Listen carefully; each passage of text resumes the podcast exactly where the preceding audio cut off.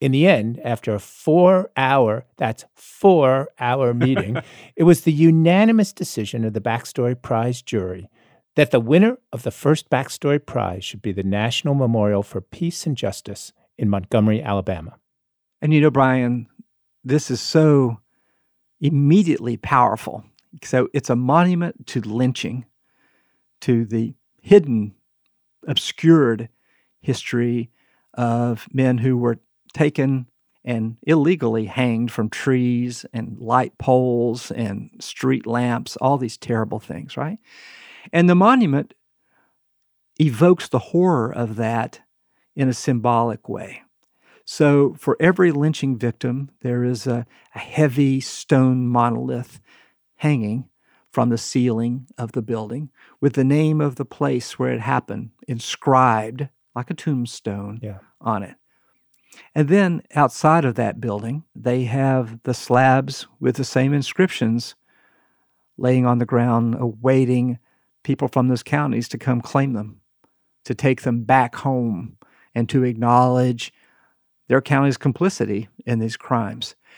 You know, the project began by collecting dirt in jars from all the places where the lynchings had taken place. And so not only were we impressed by the bravery of acknowledging this history, which is deeply researched, which has, you know, years of, you know, historical examination behind it, but also by the vision that America could be better by acknowledging this history. Yeah, it's that interactive nature, Ed, that I was so struck by. It in this digital age, this is a way of taking the concrete, mingling it with our historical memory, and pretty much shouting out to much of America, you need to own this. You need to take responsibility for this. You need to take these slabs back to your own community to remember them forever. And you can start seeing the impact of this here in Charlottesville, really just a few hundred yards from where we record. A lynching from the early 20th century was discovered, and there's an effort here to acknowledge, to memorialize that lynching. So, you know, this is not merely a monument that's in one place that does the work of one place, but radiates out across the country. So it seems that as much as we admired all the other acts of history this last year, this one emerging in April of 2018 seemed to be sort of a landmark in the ways that we might think about parts of history that we thought could never be memorialized. Now we see that they can. In fact, Ed, a group from Charlottesville visited the National Memorial for Peace and Justice in 2018.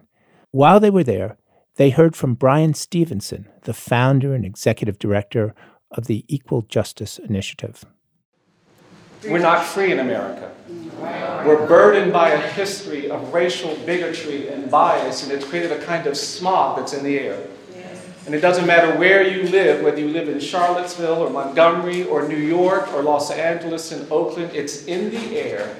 And we've all been infected and compromised and contaminated by this legacy, this history of racial inequality that our parents and our grandparents and our great-grandparents should have done more, and I'm not blaming anybody, should have done more to deal with. And because of that, we have inherited this legacy.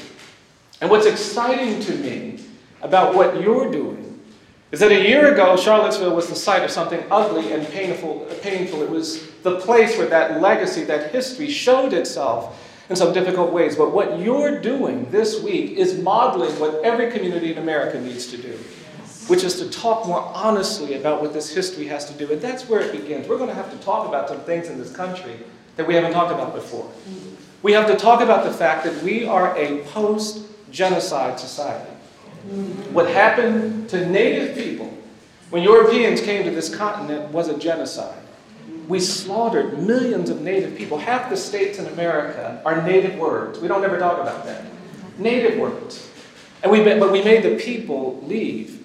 And we killed them by the millions, but we didn't call it genocide. We said, no, those Native people, they're savages. We came up with this narrative of racial difference to justify the violence that we perpetrated on those folks. And we didn't even feel bad about what we did. And that narrative of racial difference was cooked into the very culture, the economy, the social systems, the political systems that formed our nation. And we, from the very beginning, got indifferent to what racial bigotry can do to other people. And it was that narrative of racial difference that I believe made us comfortable with 2.5 centuries of slavery. And I really don't think the great evil of American slavery was involuntary servitude and forced labor. I'm persuaded that the true evil of American slavery was the narrative of racial difference that we perpetuated. It was the ideology of white supremacy. We created this idea that somehow black people aren't like other people. They're not fully human. The court said that they're 3/5 human.